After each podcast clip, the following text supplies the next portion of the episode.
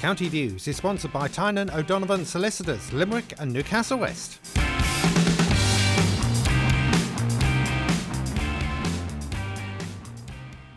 You are listening to County Views as broadcast the 13th of November 2019 from 9.30 to 11pm. Carmel Ryan and Catherine Caldwell joined Pat O'Donovan and Tom Ryan for the discussion. Welcome folks, it's a wet, wet, wet Wednesday evening here from Newcastle West. I'm joined by Catherine Caldwell and Carmel Ryan and Tom Ryan hopefully. He's probably coming slowly through the weather this evening. It is a very terrible wet all day today here in West Limerick and it is still pouring down as we speak. And I suppose it's as good a topic as anything because it's usually the one most people in Ireland talk about is the weather. So, Carmel, what do you think of the weather? It's just terrible. It's you can't you can't plan anything, you can't do anything. It's there's lots of events due to be on, and and Tom Ryan has be, and Tom Ryan has just entered the building as usual. They can't be guaranteed a fine day. Like you know, months of planning go, goes into some events and all of a sudden we get a week's rain and they have to call a halt. It's terrible for people. But uh, it's winter time, it's November. This is it. You get. But you just could be lucky, you see. And sometimes we are lucky and we do get a nice day. We've been lucky a, a few autumns now. This is this is the, the heaviest now we've had of them. This autumn, autumn is quite bad years. for two years. It is, it is, it is. Tom, I'm not making much headway in, in, in, long discussion here on the weather so far, anyhow. No, it's a bad night, Pat. Yeah. Bad night for driving now. There's, Terrible, there's yeah. snow in some parts. Oh, there's snow, but there's yeah. no sleet falling. Around the country, there's snow. Yeah. It's, it's, it's really impossible to, nearly to drive now tonight. Yep. It's very bad. Yeah, very, very bad. But how was a deep winter, so we're Well, we have to hope that it's not, you know, a, a, a, portent of, of more to come. Yeah. The levels are very high now, Tom. It's been quite wet for quite a few been, weeks, you know. It has, yeah. You know, but like every, it's been unusually wet, you know, and a lot of rain falling. You know, October was very wet now, you know. You normally very heavy showers. Oh, sure, there's a, there's a lot of rain it's falling cold. in the showers. It's cold, well, you know, but then the changing times, isn't it? We're told this, the climate change is affecting everybody. Well, I mean, yeah. it's, it's, it's a concern that we have it to is, have. Yeah. I mean, if we go, yeah. go on and get wetter, where are we going to be? But then look at England as well. They're getting a race, real doing. Tom, in Lincoln, uh, in that area of East Limerick, East. Uh, east of England up that side, there's huge flooding, but apart from the flooding, there is huge tillage as well. Yes, and they say they're going to lose a huge amount of crops because they just can't get them oh, up. Potatoes and yeah. that was, area is huge. Yeah. There was a fatality there last weekend, wasn't there? As well, a woman got drowned, died in the flood, you know, due, due, to the floods. So, and it's an, it's I think it's actually even changing in parts of England, you know, that wouldn't normally be getting such heavy rain. It's getting a deluge now. All the rivers are, I see them on the television, all the, all the rivers are swollen and vast amounts of water flowing, you know. So There doesn't seem to be much, uh, I mean, the, the, the, the soil seemed to fill up very quickly. Oh, yeah, well, without a doubt, yeah. Well, it's the volume, you see, the volume that's, I mean, the, the volume of water is falling. They, Even the rivers at home now, the Barnacoil, you know, which, which I mean, divides my place at home, like, it, it's, you know, the, the swell of water, the volume of water, and it, it, it would frighten you, you know. It's really, you know, there's only one river, a small river. So you can imagine what it's like coming into the Maigue and all the Shannon and all that coming down along. So it does. And of course, people are, again, you know, in the in the direct firing line, people in, in low areas, you know, their houses and that. And as well, that's, look what happened. Well, what happened in Kona recently was a, wasn't an, it wasn't an accident. That, that was due to, you know, when the river, when um, when the banks of the Shannon were, were breached there recently by uh, a company they were supposed to be repairing it, and they left it, and seemingly the tides rose. And they destroyed the houses. Destroyed. Tune to West Limerick 102 yeah. FM on this Wednesday night. If you want yeah. to phone in or text in, this program is going out live from now until 11 o'clock this Wednesday night and repeated tomorrow evening, Thursday at 7 o'clock. And if you want to telephone, it's 06966 or text 087 166 9800. Text 087 166 9800 on any topic whatsoever. And I'm joined by Carmel Ryan Catherine Caldwell and Tom Ryan. Catherine Caldwell is involved in the Organic College in Dromcollogher, right. and Carmel Ryan is involved in everything that's good about Askeaton, and Tom Ryan is involved no, in everything and anything that's of interest to the people of Ireland, I would think now. But the flooding the, the, today, I was looking at an old book of Cork, a big, big book, and I look at February, Patrick Street flooding. Look at March flooded, February flooded, January flooded. They're back in the 50s and 60s and so forth. So it, it, it's it's always been with us flooding. Well, Cork is built on marshland, so yeah, but um, no, uh, Cork out country anywhere you like, you know. But uh, the floods were bad. You know. Okay, well, I, I don't know. I wasn't yeah. there, um, but, but I mean, it's interesting to think that that was the case. Yeah, Do you know? If, if you look back over flooding, and uh, here in Newcastle West, where we had our share of it back in 2008, on a wet evening in August, and we had the experts down at the time telling you once in a 600 year event, and that all this jargon off and all fancy chat. And uh, listening to in England there the other day uh, in the, the, east where the flooding is, one fellow said that they got flooded in 2007. And I had to smile.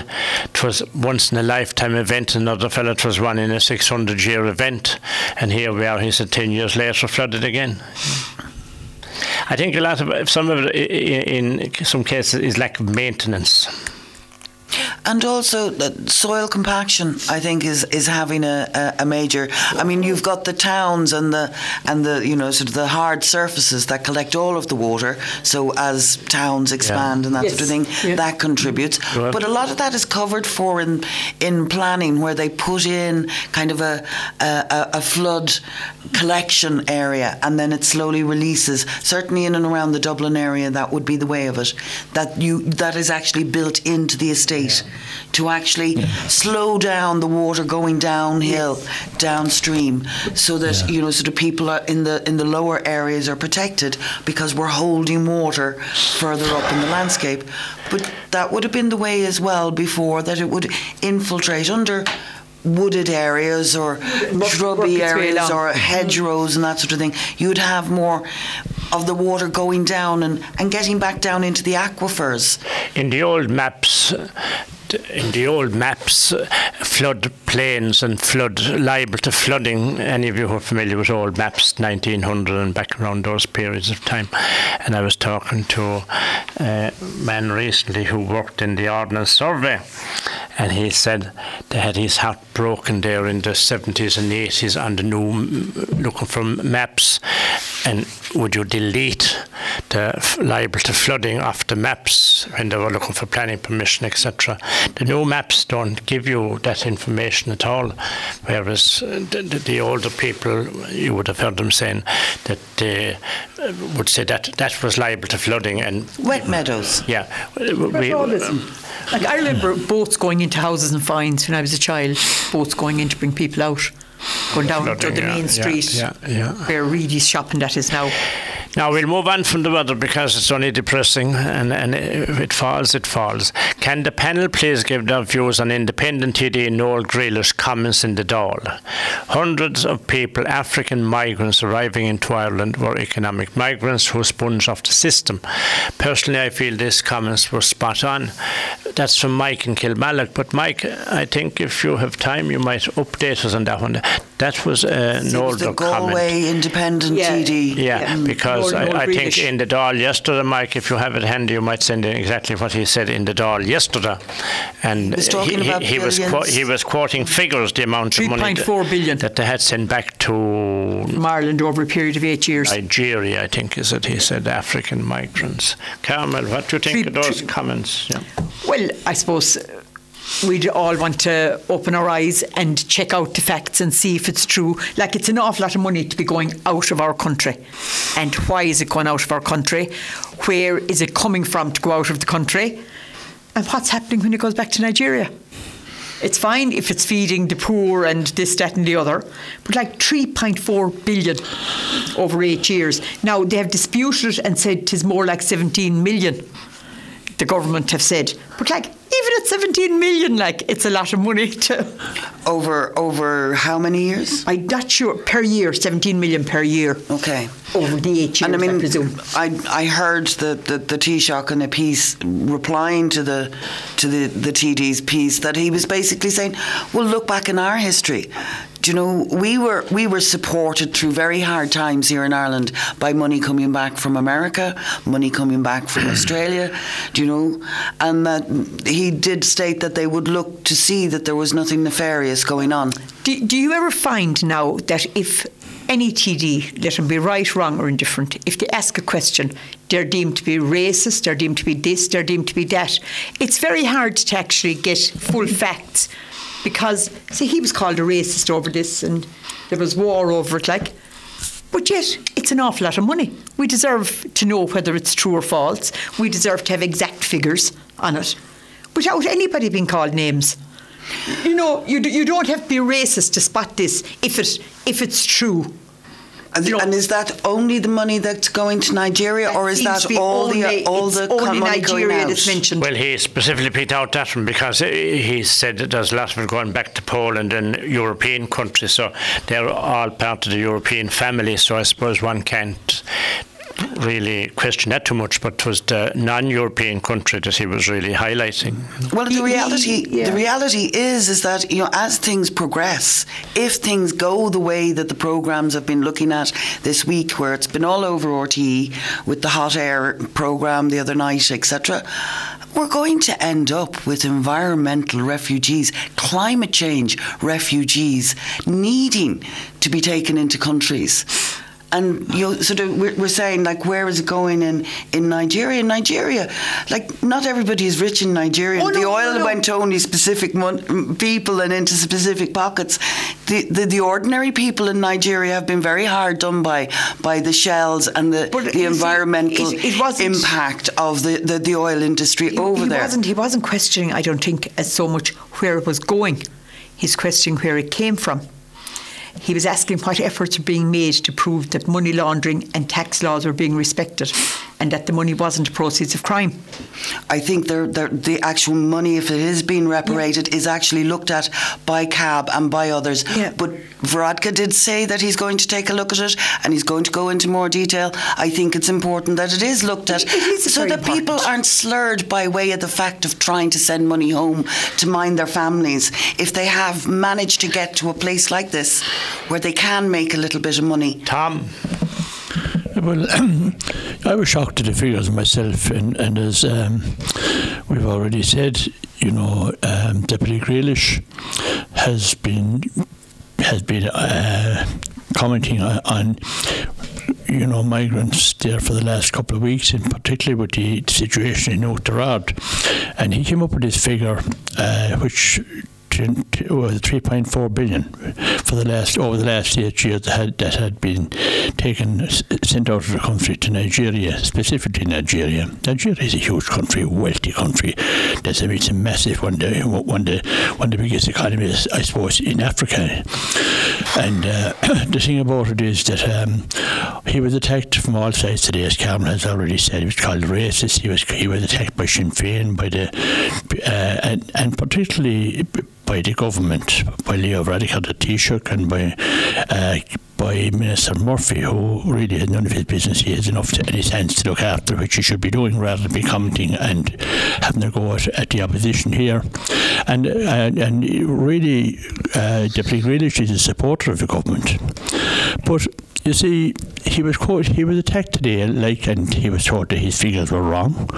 Leo Varadkar said uh, that it was only 18.5 million. It was sent back to Nigeria last year alone. I think it was 2018, and uh, he also said that um, you know that he'd have to come up and prove his figures.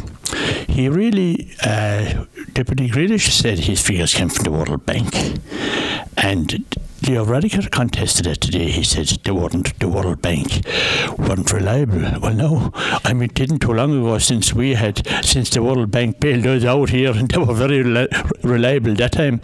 You know, so I mean, there's a huge contradiction here. Our banks, like, are staying very quiet about the thing. They're not they're not getting involved at all. It had to be this money transferred.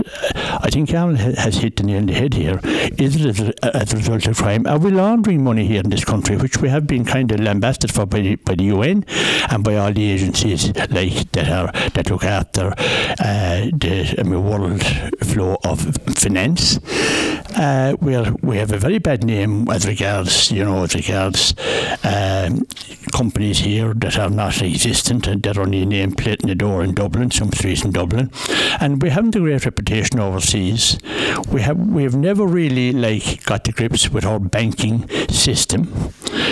how how we control the flow of of money in and out of the country.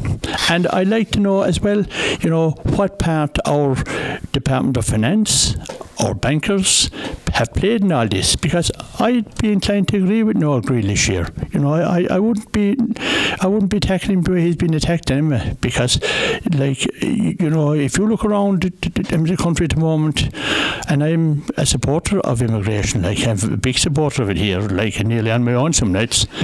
But to be honest about it, like these people like that we see in the streets, a lot of them have very costly jewellery hanging off them in suits and things, and you don't see them doing too much work. Now, Noel, Noel Grealish asked Mike and Kilmallock, thank you again, just in the back into us again there. What about the vast sum, he said, what about the vast sums of money being sent out of Ireland each year by migrants living here? He especially focused on Nigerian Nigerian migrants, quoting World Bank figures of 3.4 billion being sent home from Ireland by Nigerian people over a period of eight years. The deputy wondered if this Nigerian money raised in Ireland might be the proceeds of crime and asked what efforts were being made to prove money laundering and tax laws were being respected. Mike and Kilmallock. Hello, Pat. I've been listening to your topic on TD Noel Grealish's comments. Personally, I feel his comments are disgusting and we should be proud of other nationalities in our country. Thank God he's no longer a member of our Fine Gael party, Maura Baxter. Where are you from, Maura, I wonder? Not that that's anything, but it'd be nice if we did know where people came from as well. But at least we thank you for giving us your name. Now, Carmel. I, I really don't think there's anybody as such objecting to the money. What they're looking for is justification for the money. It's a huge amount of money. And if you think it's going out there and doing good. Carmel, I, I'll ask the three of you. I didn't hear anyone come up. I don't mean you three people sitting in front of me. How many Nigerians have we in Ireland? And if you break it down, how much would that be per Nigerian person living in Ireland? If you have some kind of a figure like that, would make some bit of sense. Yes, it would. Whereas if you have an awful lot of them, it'll be a small amount of money, and vice versa, and so forth. So well, Pat, it's a vast amount of money, and you, you see the, the position about it is here.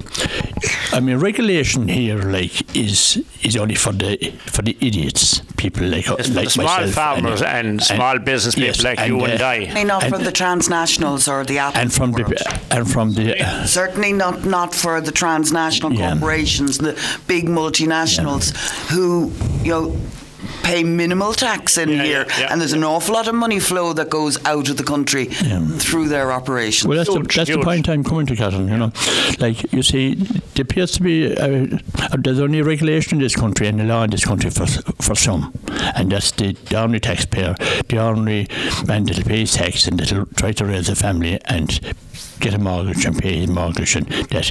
Everything comes on top of him the law the justice the department and all that.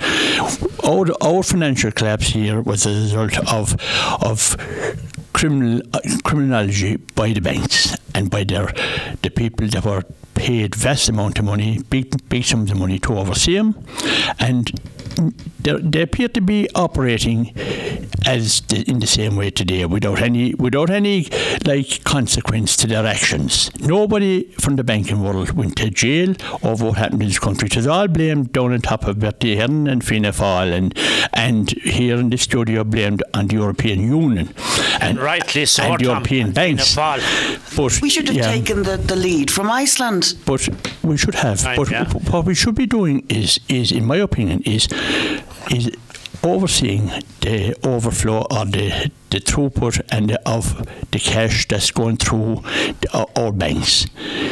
You have all sorts of criminology going on in the country. The drug, they all have to put the money in order to get it, like, I mean, cleansed and get it legitimised through the banks. What are they doing about it? They're doing absolutely nothing. But if, if you're going to credit union at the moment with a few pound, you they nearly call the guards to, to see where you got it. If you're going to a bookie office at the moment and, and you back a horse, you'll be asked who you are, where you got the money, inside the bookie office for mind. And if you happen to win a few pound even in the bookie office, you'll have to declare nearly in, fa- in fairness now, Tom, that was because Fianna Fáil was the cause of that. Fianna Fáil wasn't the cause of that. What the cause of that? This is only no. No, no. Tom. This is this this when is. Bertie Ahern uh, finished up with a huge amount of money that he couldn't account for some years didn't ago. have a bank he said account. He, he, but he probably wanted it. didn't have the right ID. He said he wanted it to races, That- Tom. that's you only see. liberal That's why now. that came in. You're, you're undermining my point completely, and and you're Can you're jump- actually making a, once you can, Catherine. We have plenty of time. We, we can talk about this all night. The, s- situation is that that you see again, tis the small the small man. He's been he's been hammered, penalised, asking where you got this, where you got that. If you got a new car for some people, but you could have three new cars and big new house and no income, and there'll be nothing. But they'll drive past the door. The, the cab will, and the whole lot of them will. Like so, I mean, this is the but this is the government we have. This is the, this is our type of government. We we run here a very shady operation in international dealings with cash, flowing through our banks, and no control, no check. Only like Leo Varadkar stood up today and he said 18.5. I mean, 18.5 million went to Nigeria. Right. If, if we take the number of Nigerians into account, that's about a thousand per person. Hold on now, hold on, Catherine. yeah.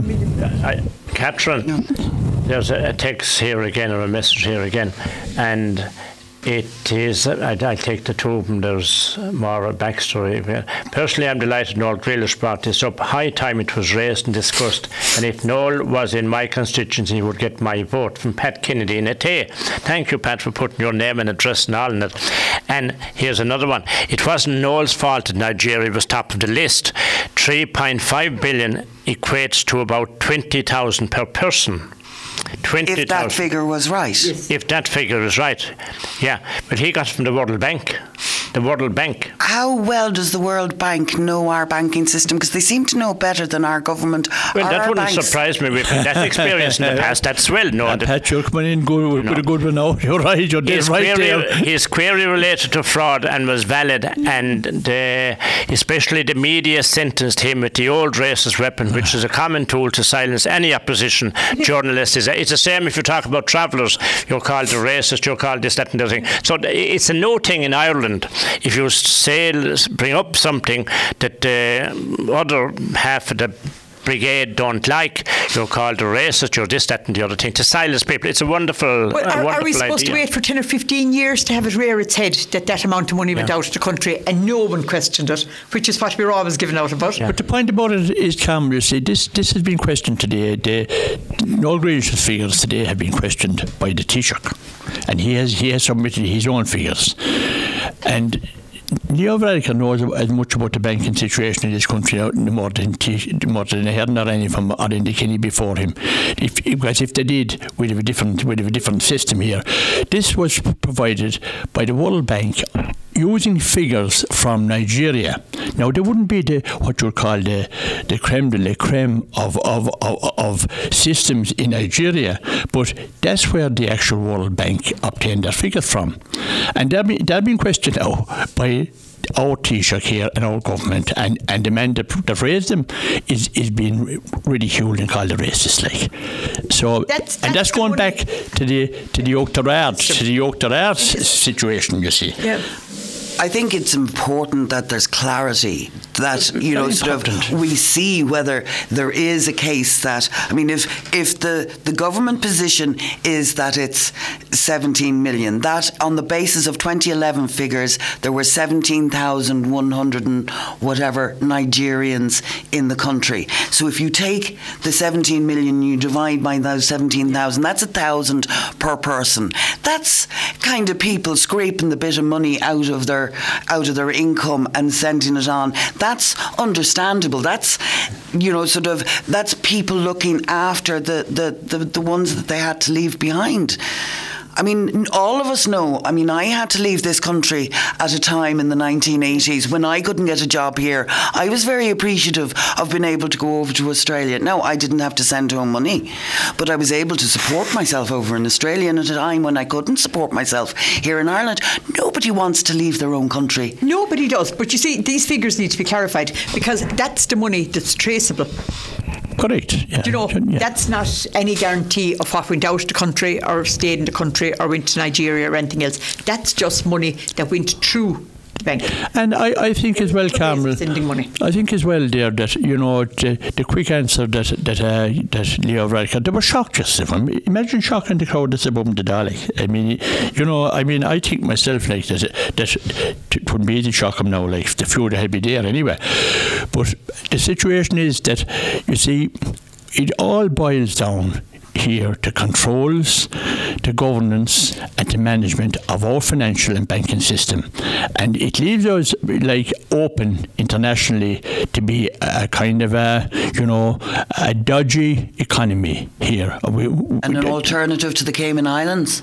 maybe uh, uh, an alternative, yes. So it is, it is that already, like, you know, I mean, we're that already. I mean, we're listed in, in any agency in the world, we're listed in the same in the same breath as the Cayman Islands and, and a few more places as well. So, I mean, we've got to get out of this, you see. That's all, the, all this appears to be above our governance here and above our system and above our, our management of our country and our, our, our, our, in particular, the management of our banks. They were the, they were the, that was the agency that broke this country and put everyone into a most awful financial situation, and they I- got away with it. I suppose it, it's uh, there is a huge amount of scam flying around. We have it there on uh, BBC quite regularly. They have programs on there, especially dedicated to different types of scams, and very very often you will find a lot of that is originating from Nigeria and different types of scammers going the way. We have uh, another case, one in here from us. It wasn't, uh, we're listening about climate change, Catherine, and its effects on the last few weeks, especially. Our rivers are flooding as they're full of silt and trees. It's a full on money racket. Again, the working people will have to carry the can. Diesel and fuel will go up, which will have a huge effect on rural Ireland. The ordinary people in rural Ireland are being crucified. Bring on the election. Michael from the decimated town of Abbeyfeale is forgotten. Michael from the decimated town of Abbeyfeale, a forgotten town fast in decline. Now, if you bring on an election quick and easy and slower anyway, you bring it on, Michael, you finish up a bit like England, well, worse even here, I think, because you finish up the same thing more or less when you finish with it. We have uh, two people here, three people here in West Limerick, and uh, we're not aware of any other uh, candidates sticking up their head that's going to take any effect on those, and that's the way it is. Carmel. What do you? What I think of the climate He's on climate change, and you would think, in my opinion, listening to it, that we were as big as America as a country. That people don't seem to realise that we're a small little island out in the Atlantic. And I'd say if we threw all the pollution that we had in the whole country up in the air, I don't think it would have much great effect because you got to go to Europe and go to, if you're around Manchester, Liverpool, all that area, and watch the amount of pollution coming off the big chimneys and all those particular areas. We- We're only a, a, a dot in the scale, and That- and, and, and, and they're slating the farmers morning, noon, and night. They'll have to put nappies You- on cows you- and so forth. Mary McAleese was at it the other morning. She herself and her husband are giving up meat. Taoiseach has given it up. The whole lot. You know. If you come along the N69 and what all you can see is the big red mud pond, it wouldn't be allowed any place else along the banks of the Shannon. You know, and it was just left there and left there and left there and let get bigger and bigger. And nobody knows what it's going to cause. Nobody knows if it's doing any good. And anyone who objected was seen to be a crank 20, 25 years ago. That's normal enough, you know. It is. And now, like, this massive pond of red mud is there, like, and it's just, leave it, sure, it'll be grand, it'll be fine. And that seems to be the way we go, like. Do you know that there is prior warning for a lot of the things that are going wrong? Joe, people saw that years ago, that the impact it would have on locality. And they just don't care. Do you know? Yes, Catherine. I, I mean, I, I, I- I think the whole thing with those those leftovers from from aluminium Yes. um, extraction is horrendous, and the fact that the extraction of the bauxite in the first instance is surrounded with, you know, sort of human justice issues and and fair wages and near slavery. Including child, you know, sort of working children in these mines. So there's a huge amounts tied up with it. But I want to just go back. I mean, I I have been working in the enver- area of environmental science. I was in Australia in the 80s when climate change was really an awareness uh, coming through there. And and since coming back to Ireland I've been involved in, in in getting the message out about climate change in some regards, but really wanting to turn it around and doing it in terms of not what's going on now, where it's going, you know, know this, know that, know the other, and you're going to have to pay extra carbon taxes on that if you don't mind. But actually turning round to the other, the positive story that we can go with climate change. One of the major greenhouse gases that is up there, along with your carbon dioxide and your methanes and your nitrous oxide, is actually water vapour. The stuff that's falling out of the sky at us at the moment. And the thing is that because of soil aridification, soil erosion, soil breakdown, right the way around the world, there's more water vapour in the air. And as climate change, as the planet heats up, the moisture levels increase again. We'll come back to that just after the ad break now at 10 o'clock. And you're tuned live to West Limerick 102 County Views. And if you want to call in or text in 06966 we're live for the next hour until 11 o'clock. If you want to call in 06966 or 087 166 9800. And I'm joined by Catherine Caldwell, Carmel Ryan, and Tom Ryan. And we'll go to an ad break and we'll be back to you shortly. You are now tuned in to County Views on West Limerick 102 FM, sponsored by Tynan O'Donovan Solicitors, Limerick and Newcastle West.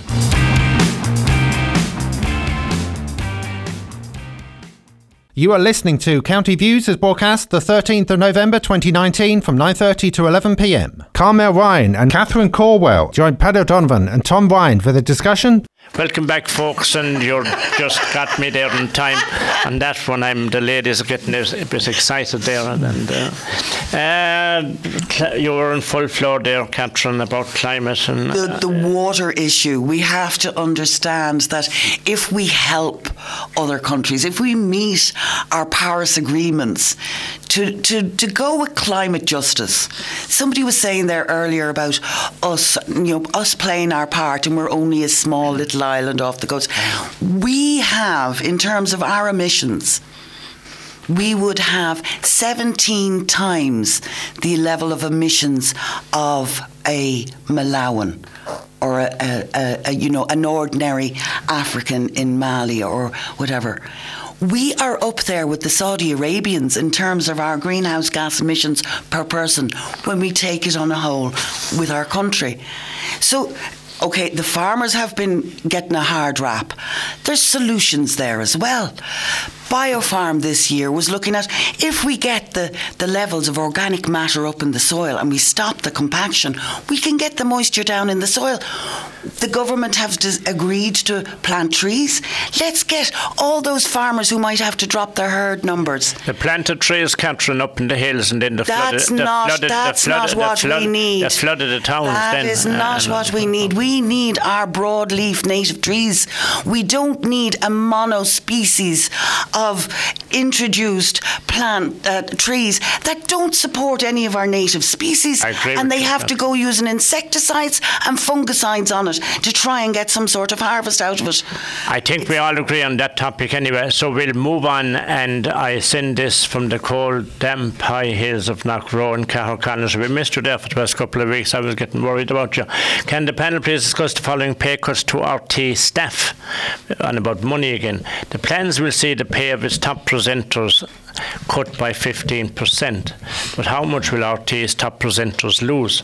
Ryan Tubridy gets paid 495,000 per year. You can calculate that how much a week that is to 420, a drop of 70,000. Uh, Ray D'Arcy gets paid 450,000, reducing it to 382, and he was only brought back in there about two or three years ago, I think not too long ago at all. Joe Duffy gets 390,000, and that's been reduced to 331. Sean O'Rourke gets 308,000, I'm rounding these off to 262. Marion Finucane 300,000 back to 255. Miriam O'Callaghan 299,000. She's just a few euros behind uh, Marion Finucane to 254. Claire Byrne, who's not there too very long, she gets 216. She falls down to 183. And then when I look at Claire Byrne, she's going to be, she was getting 216. And I go up in and look at Marion Finucane, who gets 300. And Ray D'Arcy at 450. Ray D'Arcy 450, Claire Byrne 216. Bryan Dobson 198,000 and George Hamilton 186 down to 158 and Mary Wilson 185 to 157. Personally, I feel this 15% cut is not enough. Their wages are still outrageous from Mark Tierney. Carmel, we'll go around the table left to right. Can, there, I am. Are you, are you comparing like with like? Some people have a radio show and a television show. Some people just have a radio show. Do you know? You have to look at the hours they're working as well. And I, I think the money is astronomical. It's crazy money. Absolutely stupid money. But to look at like with like, you need to look at the number of hours they're working for that money, or the number of hours we see them or hear them for that money. I would like to see the money better use. Yes. By making more programming, more you know, sort of local theatre, whatever programming, so that young people can get a part to play in our our. our For example, television. last Wednesday night when I left here, uh, d- the, I flicked my television to get myself tuned back down, and I, this program was on BBC Two. It, looked like an old Irishman with the old hat and the baggy, r- bag, poor clothing, and looked for a few minutes. And it was the story of John Twiss from Castleisland. If any of you have heard of him, he was hung on on the wrong. It is said back in 1898. It's a very famous case. He was a Palatine, and it was during the land repossession where the, the, threw the people out of their farms, evicted them, and put in another farm instead of that. And there was a murder took place.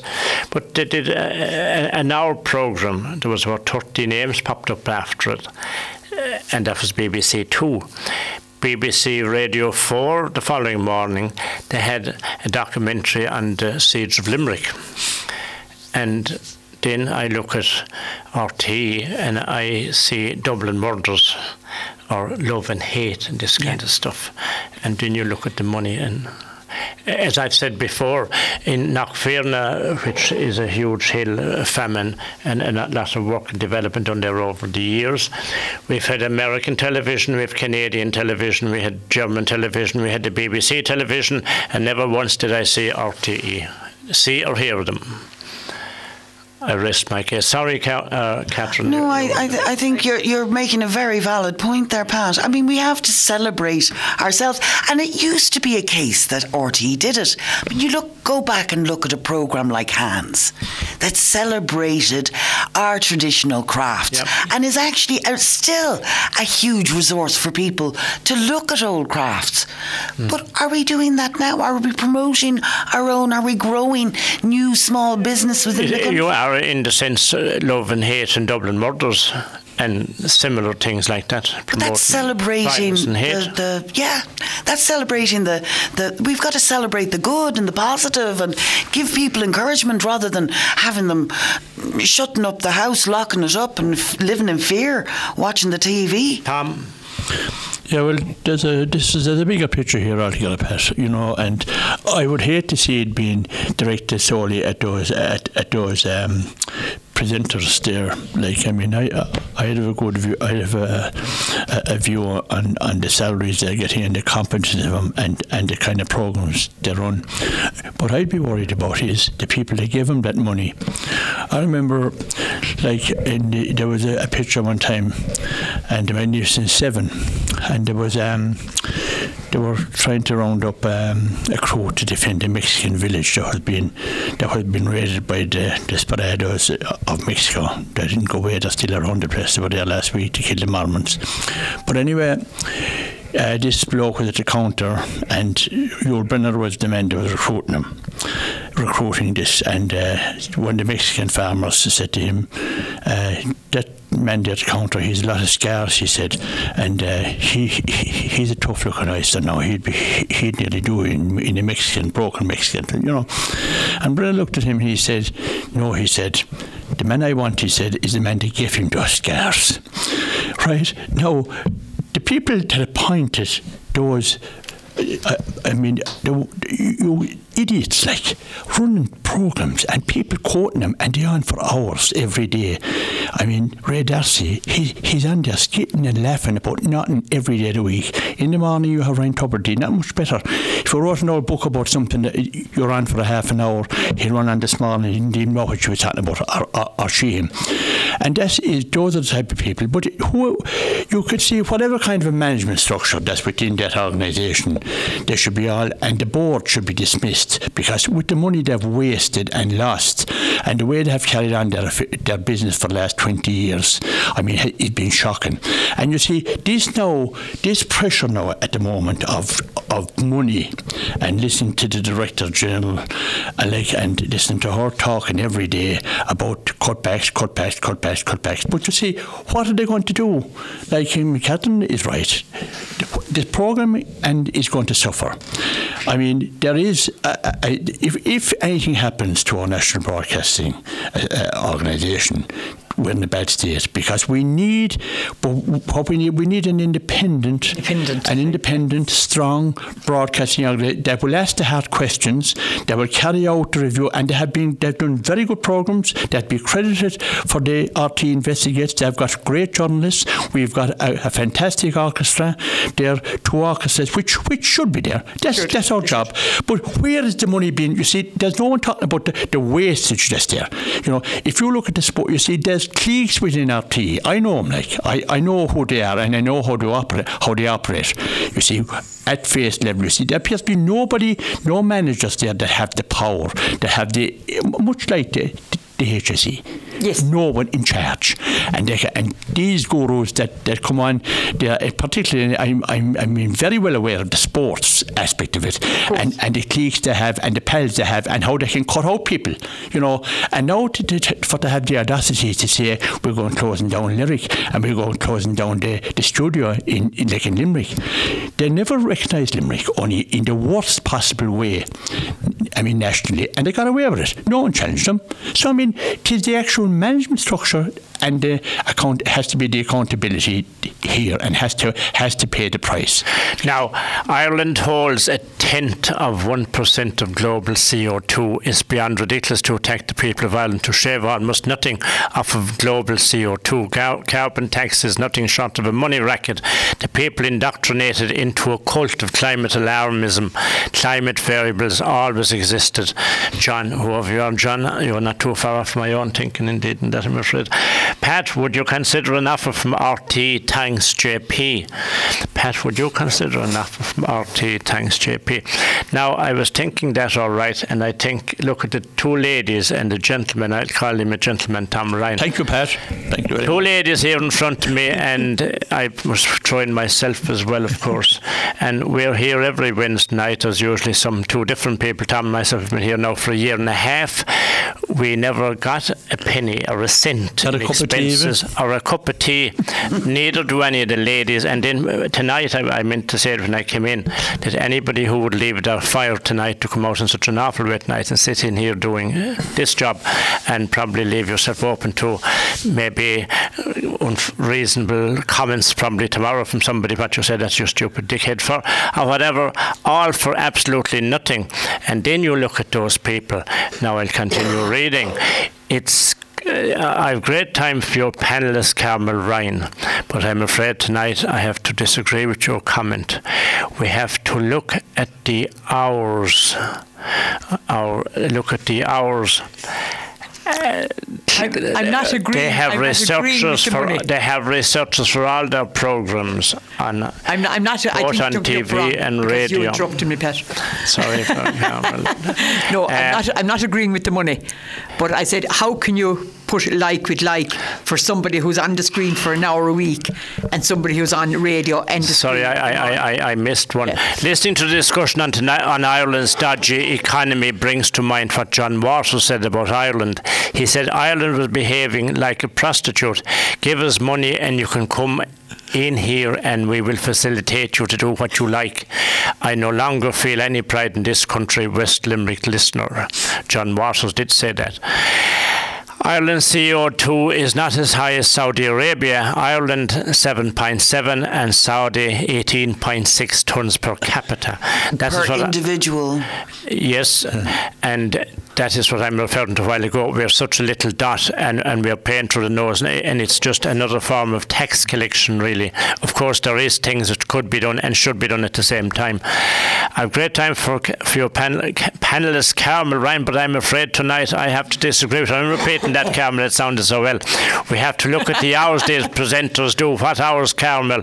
They have researchers for all their programmes, both on TV and radio, and that is quite true.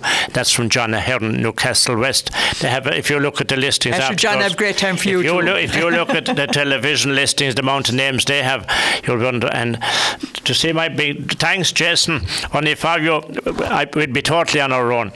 I've been listening. Hello, Pat and panel. I've been listening to your topic about the RTÉ presenters' cuts. Their wages is is astronomical, and to think that poor God rest poor Gay Byrne was not on anything like the colour of this money, and to think he was on t- on a three-month contracts in RTÉ for 20 years in his early days. That's some change, Tom. Three years contract for 20 years. Uh, It has all changed considerably. Their wages should be halved, and still it would be too much for Myra Howard. And I thank all you people who send in text messages, and we have a lot of new people tonight as well. Makes that bit interesting. Uh, I've been. What about Lyric FM radio office leaving Limerick? In all fairness, I personally feel it can take much money to keep Lyric FM open in the Limerick Wasn't office. there, wasn't there something about UL? Marion, sorry, Marion? Finucane must be in her 70s. Is she ever going to retire and let a young person take over? James. Now, there's a nice lot of comments for you. We had John Waters, Ireland was a prostitute, and taking money and giving them free run of the country to do what they like. Carmel doesn't seem to realise that RTÉ, these people that you hear and see, they have a, a huge pile of researchers behind them, including Joe Duffy there is on today, and you think half the country were, were being abused and abused and abused. And indeed, in my day going to school, well, the beatings we got, Tom. Do you remember those days? I don't, Pat. The, I the can't never beatings, the beaten, beatings, the thanks. beatings, the No. I have often said here that I had a bad stammer till I was about 20 years of age, and I have no doubt about it. It was from the terrible beatings we got when we were going to school. Terrorising. And you had to kind of stand up for yourself to some degree or a grouping. But nowadays it's gone terrible, eh? and we have Twitter and all this social media, which is a new ball game, and it's terrible. And Joe Duffy is at it the past couple of days, and I have different ladies and mothers on about their daughters and sons and so forth. And the bit I missed was were going here and they were going doing this, but I'd never heard anyone talking about going to a garda station to No, report this it. is it. or, or is it not does not come under that? I hope the panel tonight will acknowledge the hard work and efforts of our Garda in the Quinn Group saga in Cavan, as normally the panel have constant criticism and our debt down in our Garda. Where did you get that from, David Pearce? How would you come up with something like that? We have been complimenting them there. You must have been on holidays, David Pearson, there for the past few weeks because we have complimented them on the wonderful work they have done.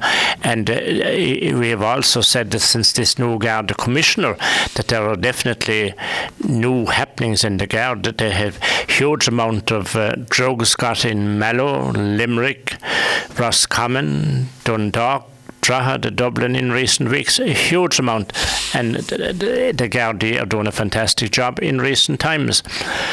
And uh, we have also pointed out that there, there are not enough Gardaí in the country. So I don't know where you get that, that idea from maybe. Well, they're only training up new Gardaí now. They're, they had a, high, um, um, a, a, kind of a moratorium on training there for a period of time and have reopened training in the in the last. And and in your comment, I hope the panel tonight would acknowledge the hard work and efforts of our Garda in the Quinn Group saga in Cavan. Uh, uh, we don't know what has been achieved there because it took them four or five years. It's not the guards who take down posters that were considered illegal posters. If I put up an auctioneer sign around town and it's in, the, in a, a, place which the county council think it shouldn't be, or put up a sign advertising something, I'd get a fine of 80 or 120 euros from Limerick County hmm. Council. Mm. Yet the posters above in Cavan were there for two and three years. Yeah, it's important, Pat, that we that we just tease that that last one out a bit there, the last text, because you know um, we've seen there in the last um, couple of weeks now since the director of the Quinn Group there got badly beaten and was nearly killed. That uh, we saw a flurry of um, you know of definite of action by the by the Gardaí and uh, the P- PSNI uh, in the north, like that they really, I mean, woke up to the to the seriousness of the whole situation, and it's it's a shocking indictment actually there of of the management of the Gardaí. That this situation, this saga, again, which which which was perpetrated on on the Quinn Group directors, you know, and the the omerta that was up in that area, even with the workers in the plant plant. You know, there there's 800 workers there, and uh, they knew like who was carrying out this uh, this intimidation. They were going to their, they were getting paid every Friday or every whatever day they got paid. The directors were in fear of their life and their families because they were running the company. The Gardaí were well aware of, of every of every issue there and, and every incident, and there were 70 in serious incidents, serious incidents, including the one you that would be one of the less serious ones, but it would be very important. The actual fact that the posters, the, the intimidation there was, and the fear that was inflicted on the local people in the local area by those posters and by what they meant and by the threat there was. But it was only since this like head of the crime, I mean mafia that died in England last week when they, when he was um, rumbled by the by the police there, and they collapsed like this terrible tough man that was supposed to be like uh, he, he died and. Uh, didn't the floodgates opened, everyone knew then who he was. Everyone knew what he was doing, and everyone, like I mean, all the Gardaí, they all the all the common, all the I mean, columnists in the papers, the media, the television media, radio, non-stop all the time. They knew everything about him, including the criminality that he was involved with. But nobody, uh, including the Gardaí, which were really the force that should have been doing something about it, did nothing about it. But then they came out to see that he was an informer. So no, there has to be a question. There's no one. There's no question mark be asked about that. So yeah, that I missed that bit, Tom. Oh yes, yeah, he was this terrible, brave, this criminal like that that had the whole running of the of the border area, and international, uh, like into Europe, Belgium, all over Europe, and like all over this country as well, moving machinery, robbing tractors, machine, all sorts of JCBs, Hymacs, every kind of machine. They were moving them at will, like across the border or across the channel into England, off into Europe, and and they were they wouldn't they wouldn't like I mean the lorries they weren't coming back empty. They were they were robbing them over and bringing them back. Uh, another load. So like he, was arrested and, and he was uh, he was detained in, in Belgium and he got a, a, a, very light sentence there and he was released after three years I think on some kind of appeal. But you see, if you look at this, that to me would mean that he, as an informer, was being tolerated and was being allowed to carry out and perpetrate these crimes. Now, I didn't hear any TD in the Dáil or any minister. Was he, was he an informer? Yes, he was, yeah. He How was. do you know he was an informer? Well, he's been named in the papers as an informer. So you wouldn't believe all you'd hear. Well, you- well, you would, there see, be no- would there not be a possibility that the police would say he was an informer to put the fear of God and, and the oh. rattles into the, the gangs? Well, you're surmising there, and, I, I and. I, I'm not surmising. I'm just quoting what's what's been what's been said. But if you go back then, if you take that back then, that type of you see that type of activity, where else in the country are those informers? Where are they been tolerated? Are they been allowed to continue their their actual drug dealing, robberies, and violence? I, believe all over the country, Tom. Thank you. Right. Now, who's answering for that?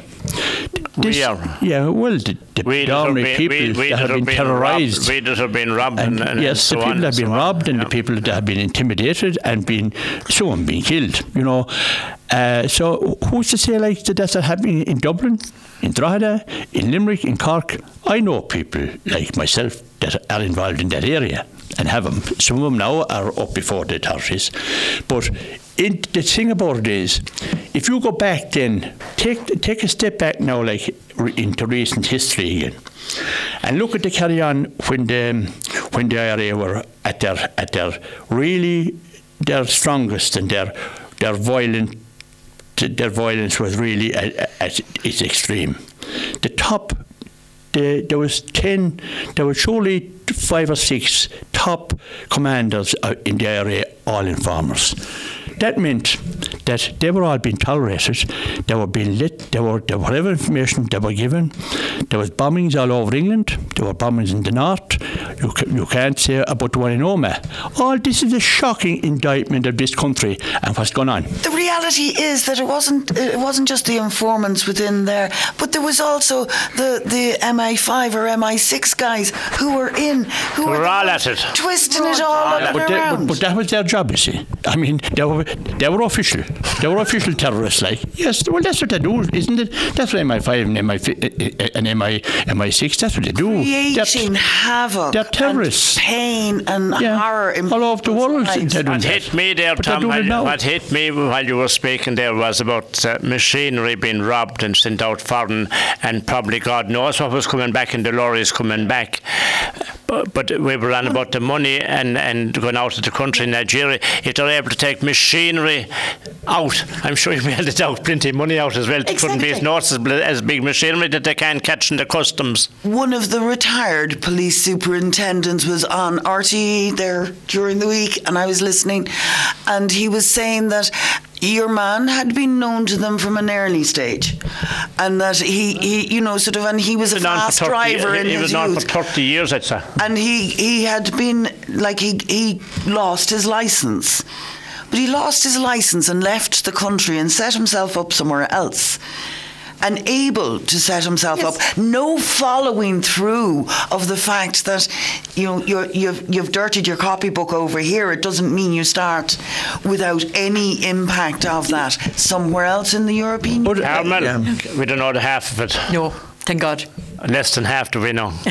we, we're being drip fed, drip Well, you fed. see, you have Pat, but look, you see, we pay uh, we pay a government here uh, the top rates in the world.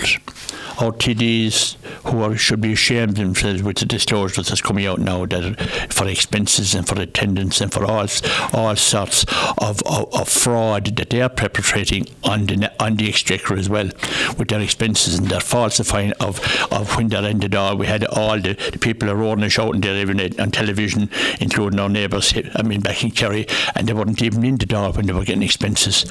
You know, so I mean, we'll- that's we'll- the crime. We, we, we'll hold that there. And when we come back, I would like to talk about the Derrybrien Bog. It's an area I'm quite familiar with on the borders between Clare and Galway. You, Ireland were fined five million yesterday because of the damage they did and the flooding it has caused and so forth. And as I did hear an interview with some farmer from that area of the Clare Galway borders, and Tom, I think in Carmel and Catherine, he made a very valid point. Ireland, they've been fined 15,000 a day, 5 million for the breaches. but it is we, the taxpayer, paying for it, not the people who caused the problem in the first place. And that goes on all the time. And I think it, it's a terrible thing in our system. We have we have uh, raw sewage going into the rivers, going into the Shannon, going in everywhere, and we're talking about pollution. And when they find it is we, the Gambine taxpayer, we pay for everything. The, the fines we didn't aren't cause big it. enough. The environmental damage needs to be No, but it is who should be paying the fine, I'm saying. It is the taxpayers are the, paying the for it. The polluter has to pay. If That- you have it- somebody who it- damages, then they That's have the to. government, the, the people who are running, but it, it's all loaded back in the taxpayer. In other words, there isn't any transparency. The person who is responsible should take the responsibility for those offences. We But go to an ad break, short back to you. short. You are now tuned in to County Views on West Limerick 102 FM, sponsored by Tynan O'Donovan Solicitors, Limerick and Newcastle West.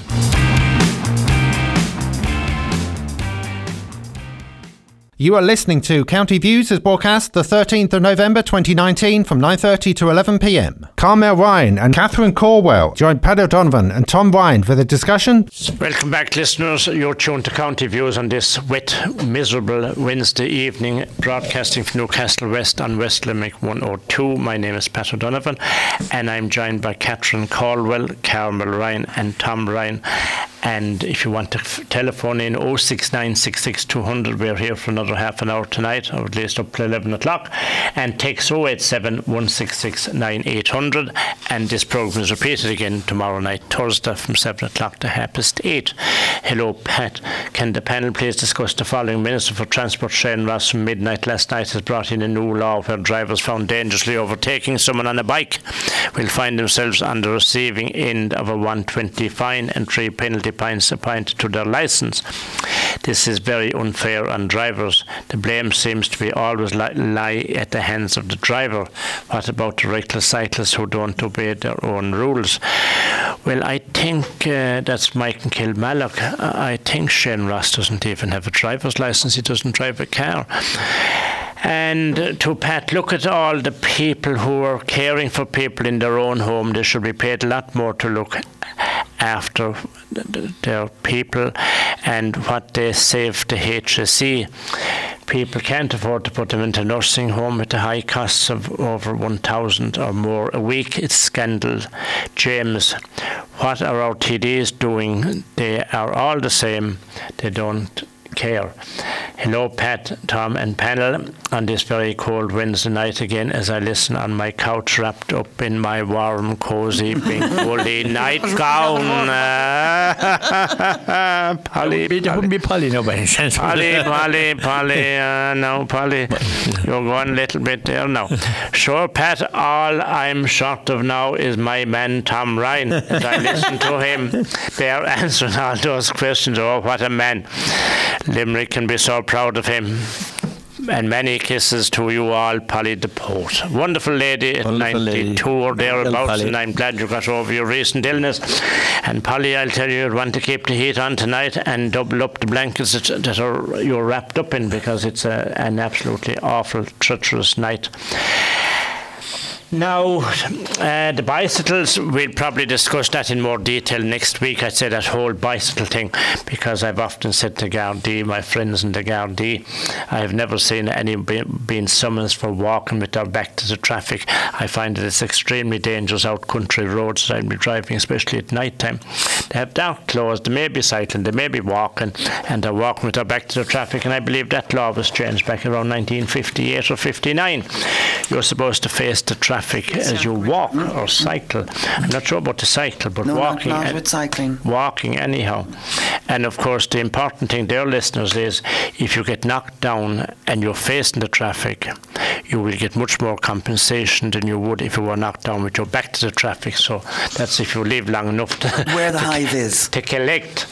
High vis, uh, Catherine says high vis. I can assure your listeners, I wouldn't depend on the high vis because some years ago I was involved in the business association here in town now I was standing down at the, on the main road on the corner of Bridge Street as you go up into the town, Newcastle West, and a lady I know quite well, it was about half one in the morning because we had a big machine putting up lights. And this lady I know well saw her coming around the corner, and I standing in the middle of the road with my high vis yellow vest. Well, no more than if I was a ghost, she just kept coming, and I barely took a last minute jump. Yeah. Maybe she was colourblind, maybe she was drunk, I'm not sure which it was. Uh, now, the Derrybrien bog situation, we probably discuss that again in more detail because it's a, an ongoing thing where the government don't do what they're supposed to do and the, we finish up as a country getting fined heavily. But it's the taxpayer, the taxpayer, the taxpayer is taking the rap for everything. Now, I think a topic we should discuss for the next 20 minutes or so, possibly, and I think it's something I know nothing about because I'm Tom Ryan, myself, have one thing in common. We have two old fashioned phones that make calls and take calls, and that's as far as they go. So social media is beyond our abilities, thanks to all. But listening to young people, listening to old people, it is an awful, appalling, dangerous situation, and the abuse the children get. Great show as usual, folk. What about the people that are cycling on the footpaths? Shane the guards will take care of them and give them a summons. Also, another one, Shane, while you're at it, people driving up one way streets and bicycles, that's not allowed either. Next week, folks, we might deal with that in a more comprehensive manner, that whole bicycle, footpath, walking situation now that it is winter time, because it is appalling to see people walking with their back to traffic uh, and dark clothes now. Even walking facing traffic, as Catherine said, they should wear high vis for those who are able to identify that colour. Uh, social media, Carmen, you have a little computer thing there in front of you all night and you're, you're like a whiz kid. What's social, That's me. What is social media? Uh, social media, social media can be can be excellent for some things, but by God, it can destroy somebody else. Um, from my angle, I would use it a lot in our own business, uh, novelty cakes and that kind of thing. And I have seen cake makers be destroyed in five minutes. They might make a cake as a favour to somebody, and it mightn't be perfect. And somebody puts it up. This is the cake so and so made for me. And all of a sudden, there's a barrage of comments under it. She should be ashamed of herself, he should be ashamed of himself, that's a disgrace, what did you pay for it? And all of a sudden, that person gives up. And that's only a very small part of it. And you're dealing with adults. If you're dealing with a child and or a young teenager, and you say, "Oh my God, you see the size of her ass last night in that," like it goes all over. There's always somebody who's going to show it to the person you're talking about. You know, like we all know, we say something to someone, and next thing, it goes back that you said it. It only it happens much quicker with social media. The text screenshots, like I'm not really in now to screenshots. I can't cope with them at all. But I know from youngsters, they go in seconds. They do something stupid. They might get sick on a night out. They might Carmel, my knowledge is very little, but the little knowledge I have was that I took two donkeys into my farm on Knockfierna Hill from the animal, whatever. Yes. The animals were being cr- cruelly treated, whatever. I said, fine, I have plenty grass and plenty hay and plenty facility. And, and they were doing fine, and there was an open shed they could go in and out of. And this old lady used to come many an evening if I was there feeding the cattle and she'd arrive in and she'd throw carrots and peelings and things in and and, and a little thing of water, even though there was a well up in an open mm. area of the land that there was plenty of water. And the next thing I had a caller from this crowd and I had a crowd from this Caroline that uh, facilities weren't sufficient, this wasn't right, that wasn't right, the hooves needed to be cut, which was quite true. The hooves got the hooves done and cut, and we had different callers. The guards called, he's representing someone, he thought the place was beautiful, it was a, absolutely wonderful for two donkeys and so forth. And this crowd down in North Cork here were on, wanted to take him away, and I wasn't giving him away, I wasn't responding to those even though I understand that the, the place to have donkeys is like a palace, absolutely. Like I, would be happy to sleep there myself, Spotless. I believe, but I'm afraid absolutely as farmers or as country people, we don't have that type of facility. We have an open facility for the animals. So uh, eventually I said, take him, take him. And the guard that came, he's an ex-guard, he said, this is absolutely appalling, ridiculous, carry on. And I said, take him bloody away, I can be listening to this crowd uh, hassling me non-stop. And uh, lots of people were very disappointed when they left. But I had signed the form and all, and then somebody said, did you see who was up on Facebook about you? This cruel farmer, the way he's abusing two donkeys and blah, blah, blah, blah, blah. Yeah, very easily. Never realised it was up, but if I had realised it was up, I would have held on to them, you know. Yeah. And I, I'm, I, I think I'll get two more, and that that one come in again. She went into a shed in and she took a photograph herself there was a, someone throwing a washing machine and something. She that's where they're supposed to sleep. The shed was four times, five times the size of the area she took the photograph. Ab- absolutely appalling people. I d- came across that lady that plays the fiddle from Rouen, that's concertina player. She's part of that organisation of animals. Yeah. Shannon I- I- yeah, I was tempted to say to her that having people like those, like it's You- you will see, that was uh, social media for me anyway. Like, and but you can every kind of a nutball and weirdo. They can say whatever they like about anyone without any proof or justification, and I don't think it should be allowed. No, it shouldn't. It shouldn't. And, and and laws with regard to libel laws and that sort of thing should be able to Should be applied there, yeah. behind It should. Yeah, yeah. Um, on, on Christmas Eve now, with the help of God, they'll all be there to see it. There will be pictures up after Santa has come to some houses. Uh, There will be pictures up of everything that Santa has brought.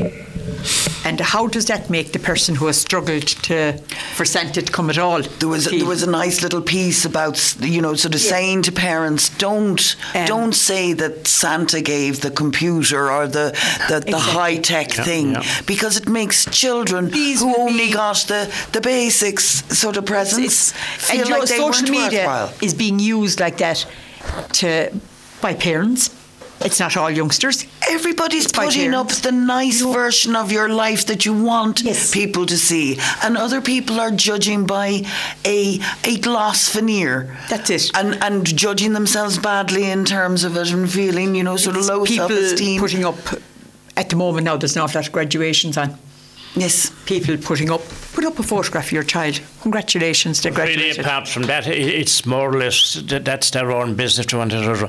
But it it is the abusive element I'm more But it's, concerned it's about. all it's grand if they just put up a photograph of it. But my daughter who got blah blah blah, and thank God that person's daughter is intelligent enough. Yeah. To get it, but it, it's it's it's making you feel that there's a false world. But it's the bullying element There's I'm more bullying. tuned into now. uh, You know, huge bullying. That area people, of whatever a, small, a small thing. If if a supplier doesn't supply something within five minutes of it being due, you can see things up on Facebook that can destroy a business, A business as well, yeah, yeah. yeah. destroy them, and destroy people. Or it might be somebody working from home who's doing something. Like it's not all about children. This is happening to adults. I, it, it's just an extension of society as it has been. People used to gossip. People still do bully in schools or in workplaces or whatever. But it's extended now into these contraptions that we carry around and beep in our pockets and tell us there was another notification. Jumping in, Jump in. getting getting the feedback. The, there's a, there's all sorts of you know sort of neurotransmitter connections and addiction issues that go along with the I- I with the social media as well. When when the internet became popular or started coming into houses first, my children would have been young, very barely in their teens when we first would have got the internet. Uh, so I think we all learned together. It's totally different now. You know the problems I would have had with mine. Or the, the, the things that would have cropped up aren't cropping up now because the children are now more in tune than the parents. They're they're technology And natives. They're secretive and they're able to hide things. They're able to My conceal things. my issue's that porn statistic that came out recently. The children at the age of eleven been exposed to graphic porn. But able to get Violence into it, and everything. The, the fact that there were, I heard a program on that. Yeah, they're able to get in. You wouldn't get into it accidentally. You have to do this, that, You have to, you have to manoeuvre your way into Yeah. it. so And th- these people of 11 and 12 like that they were went in there especially and they were fairly well focused it- at a very young age. it's still coming through like I know we, we would still have the same account for all of us, say for our books and this, that, and the other. So obviously the child is getting through some way. Now, I'll read those couple in Tom Ryan. You're not giving me any chance to talk at all. Now, poor old Tom. I send my final text tonight from the cold, damp hills of Knockrow and Connors. Can the panel please discuss the following? We won't discuss it, but we haven't time. But the next night we can give that a, a, a bit of a go. Cork North Central Fine Gael TD and former Junior Minister Dara Murphy is double jobbing, it seems, in the US. He checked in as president in the Dáil at Leinster House, and tweets show he was abroad at the same time. Source Irish Daily Mail and Sunday. Why the hell do we, as a people, elect these guys from Mark Tierney? Con Crimin called. Con, I hope you're keeping well and not out in the wet looking at cattle this time of night because it's an awful wet night. It is too easy to become a citizen in Ireland. In some countries, you have to be in the country many generations. In Ireland, you can apply after five years. What does the panel think of this? Pat, there is nothing wrong with social media or Facebook. It's the people that's feeding the information is the problem. Well, of course, regards Nuala. Nuala, there is no doubt about that. But it's really people, I suppose, in every situation. There's nothing wrong with anything, only for the people that are causing the problems. Tom. Well, you know, I'm, I'm like yourself, Pat. I, I have no no social media, but I, I have a, a, huge interest in it as regards the, you know, as regards the consequences of it. Number one, a couple of things fascinate me about it. You know that um, I I run the farm every day and I work every day milking cows and feeding a few calves, feeding the dogs and doing the general duties. I don't know where the people get the time, first of all, to be watching social media or Facebook or whatever you call it. And uh, it, but I'm, it's, we've now been bombarded by all the stations, by all the presenters, and every time you turn on a radio now, let it be Joe Duffy or Ryan Tubridy, or they're all on about social media and the damage it's doing. Uh, the ladies in the table tonight are pretty articulate on the use of social media. Um, and I I listen with fascination. The damage that's been done, according to the the trends now, are shocking. You know, the images, the availability of extreme porn, all sorts of all sorts of, I mean, bullying, like and that. And I have yet to hear anybody saying what can be done about it nobody can offer any kind of a solution. It appears to be out of control as if that was going to be a surprise to anybody. From day one, it was obvious, and even obvious to me, who was totally ignorant as regards social media. Never had an interest in it ever. Never had a, a Facebook page. I didn't don't know what is even. But it fascinated me to think that this was going to be kind of a, a really. It was being and it is being portrayed as being really, you know, we have to have it. I mean, the, the, the, companies behind it are making so much money now that they don't even know where to put it. They might send it to maybe in Thailand.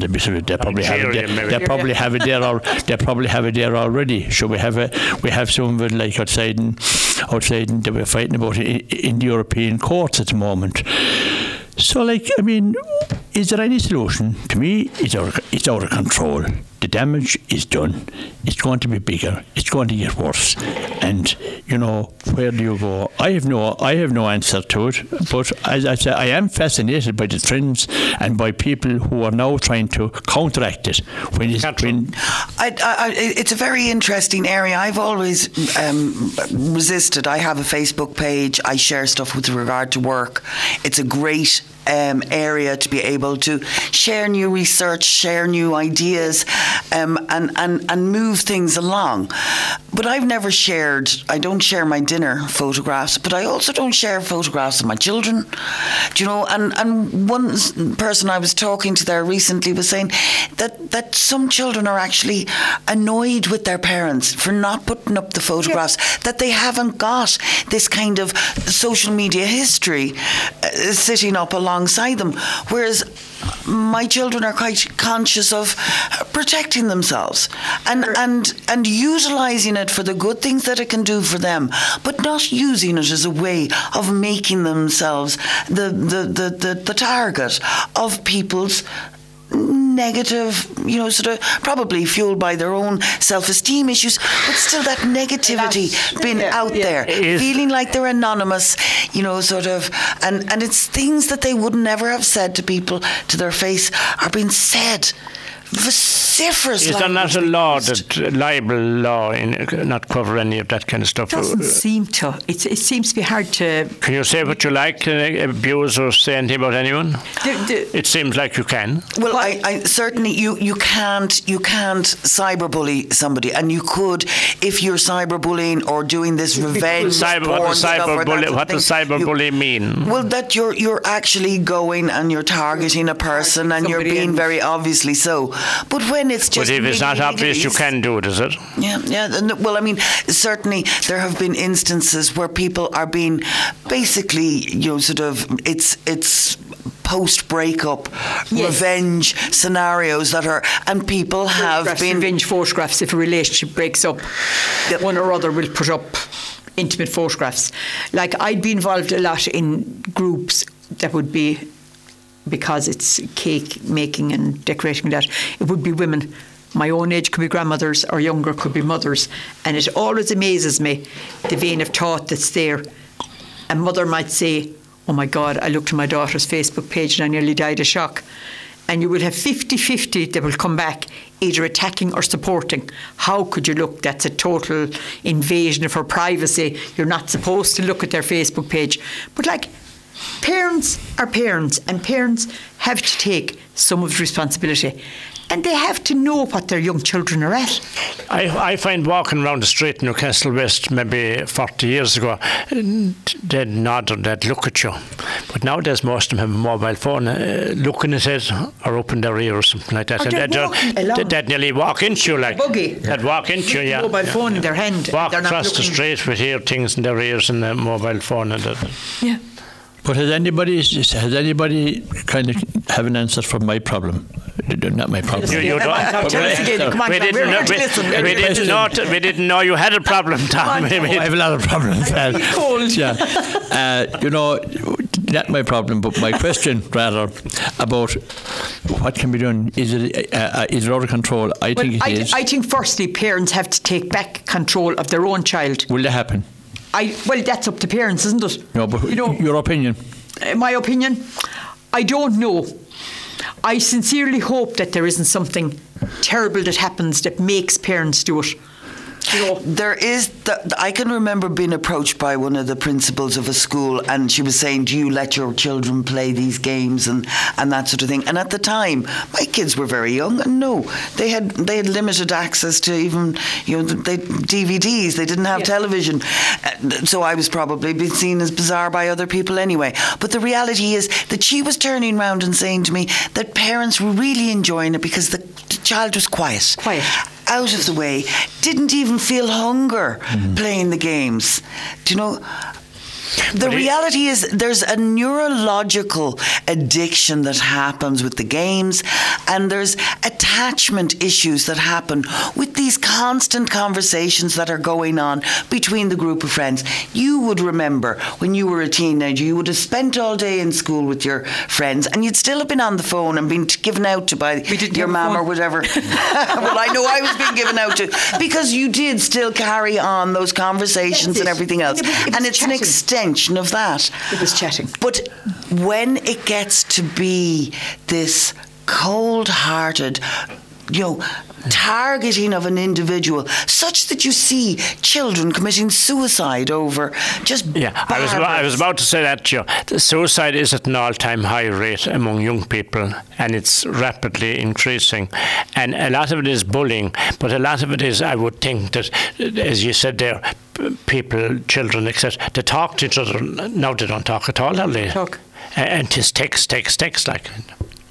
The days They of still have talking, to talk at school because they're not allowed their phones in school. Yeah, but sure, if you look at any any uh, situation, sh- surely there must be a huge concern out there uh, amongst the general public, you know, uh, uh, on the damage that's been done. And as you rightly said, Catherine and, uh, and Pat, look at the suicide. Uh, the suicides as, as a result, and they're only what we know about. There are, there are, I mean, other figures like they're, they're really more realistic. I'd say really as a, as a result of indirectly as a result of the damage that's been done, and like I mean the actual um, the attempts to make to, uh, that have been made to regulate it like appear to be falling in deaf ears. The attempts that have been made to get get like graphic images taken down, uh, you know, have fallen in deaf ears. So our legislators here like are absolutely playing catch up and we know, you know, and they're not they're not being anyway effective against these companies because why?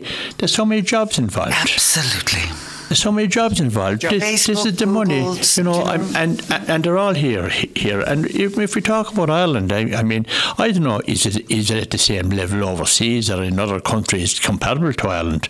But I mean, I'm absolutely shocked myself, you know, with the damage that's been done by it, and. Also shocked the fact that kind of nobody could see it coming. Sure, I mean, it, is, uh, it was plain the nose in your face the way the direction it was going to go. And I'll, I'll, as regards the cake making, like I mean, in Carmel, that'll be, in- we must- that'll be very innocent now, like in Well, this, comparison. this is it. It's very innocent, Innocent but serious. it's still destroying businesses. Yeah, but you see, th- th- but this, but isn't it, uh, is isn't it an awful pity to society and the people? You know, everything, everything I suppose comes back to people. Pat mentioned it a while ago. You know, our our our direction and the way the country has been is being governed is due to the people because we elected the the gombeens that are there, like that that can't know, like you wouldn't send for a pint of milk to most of them, and like we elect him, and the people don't do that. The people control Facebook. The people, I mean, the parents. There is no excuse. I mean, in the Wyattly world, in my in my way looking at things, there's no excuse Now, folks, it's at 11 o'clock, and Jason says the bell is about to fall. And I have one question before I go, and hopefully Mike can Kilmallock or David Pierce or uh, D- Mark Tierney or somebody might give us an answer. I, I've uh, commented on this a few times over the uh, past few years. Uh, some, I think it's about three years ago now, maybe. Uh, I think it was in Korea. They caught in money laundering was it two and a half million or four and a half million that had been removed illegally uh, out of Kildare County Council. It was cut in uh, under money laundering in Korea, if I have my facts right. And I've often asked, did it ever come back? We never heard anything about it, and I believe a, a lot of things happen with people's bank accounts and scams and all sorts of things that are going on. I believe that that uh, a lot of it is kept under wraps because it would create a bit of an alarm. Do you remember that one, Tom? I do well, Pat. Sometime back. and like uh, you know, it's just been the kernel of my thoughts tonight on the laundering and the management of, our- of funds, local and international, through our banks. And I'd like to thank, I mean, Mark Tierney and wish him a very happy birthday. Like to be, Mark has been one of our one of our best, like I mean, like enthusiasts and support supplying text here every week of, of and backing him up with facts. And I thank him for that. And uh, I wish him a very happy birthday. He has been he has been through a lot. He's been he's been ill and is still that horse to budget. And it's great to see him in action tonight again with his text and the best of luck, Mark. And I join up with that, Mark, as well as I did say I did miss you there for the past couple of weeks. And um, I again, I would like to stress tonight, our thanks to Jason, of course, for doing a wonderful job here every Wednesday night. And he doesn't get any payment either, staying up here till half 11 at night, editing this program, getting it ready for tomorrow night's broadcast. And my sincere thanks to all the people who comes in here every Wednesday night, especially Tom Ryan, who's here every Wednesday night. And uh, any of us do not get any payment whatsoever or ask for it either. Plus, you'll be looking in the wrong place anyhow if you were looking for it yourself, I'm afraid. Sorry to say. And tonight, I must especially thank Carmel Ryan and uh, Catherine Caldwell and Tom because it's the most awful night out. And as I said, it really took a bit of effort to leave the fair tonight. So, my thanks to you coming tonight, especially. Thanks very much, Mike. Thanks, Pat. Thank you very hopefully much. we'll be back again soon. So we'll hopefully we'll with you again next Wednesday night. So sleep tight and Polly, an extra blanket tonight, and uh, put a hat in your head as well. I'd say because the wind and the rain and the hailstones was all falling. Good night and God bless. Take care. You've just been listening to County Views as broadcast the 13th of November 2019 from 9.30 to 11pm. Carmel Ryan and Catherine Caldwell joined Pat O'Donovan and Tom Ryan for the discussion. County Views is sponsored by Tynan O'Donovan Solicitors, Limerick and Newcastle West.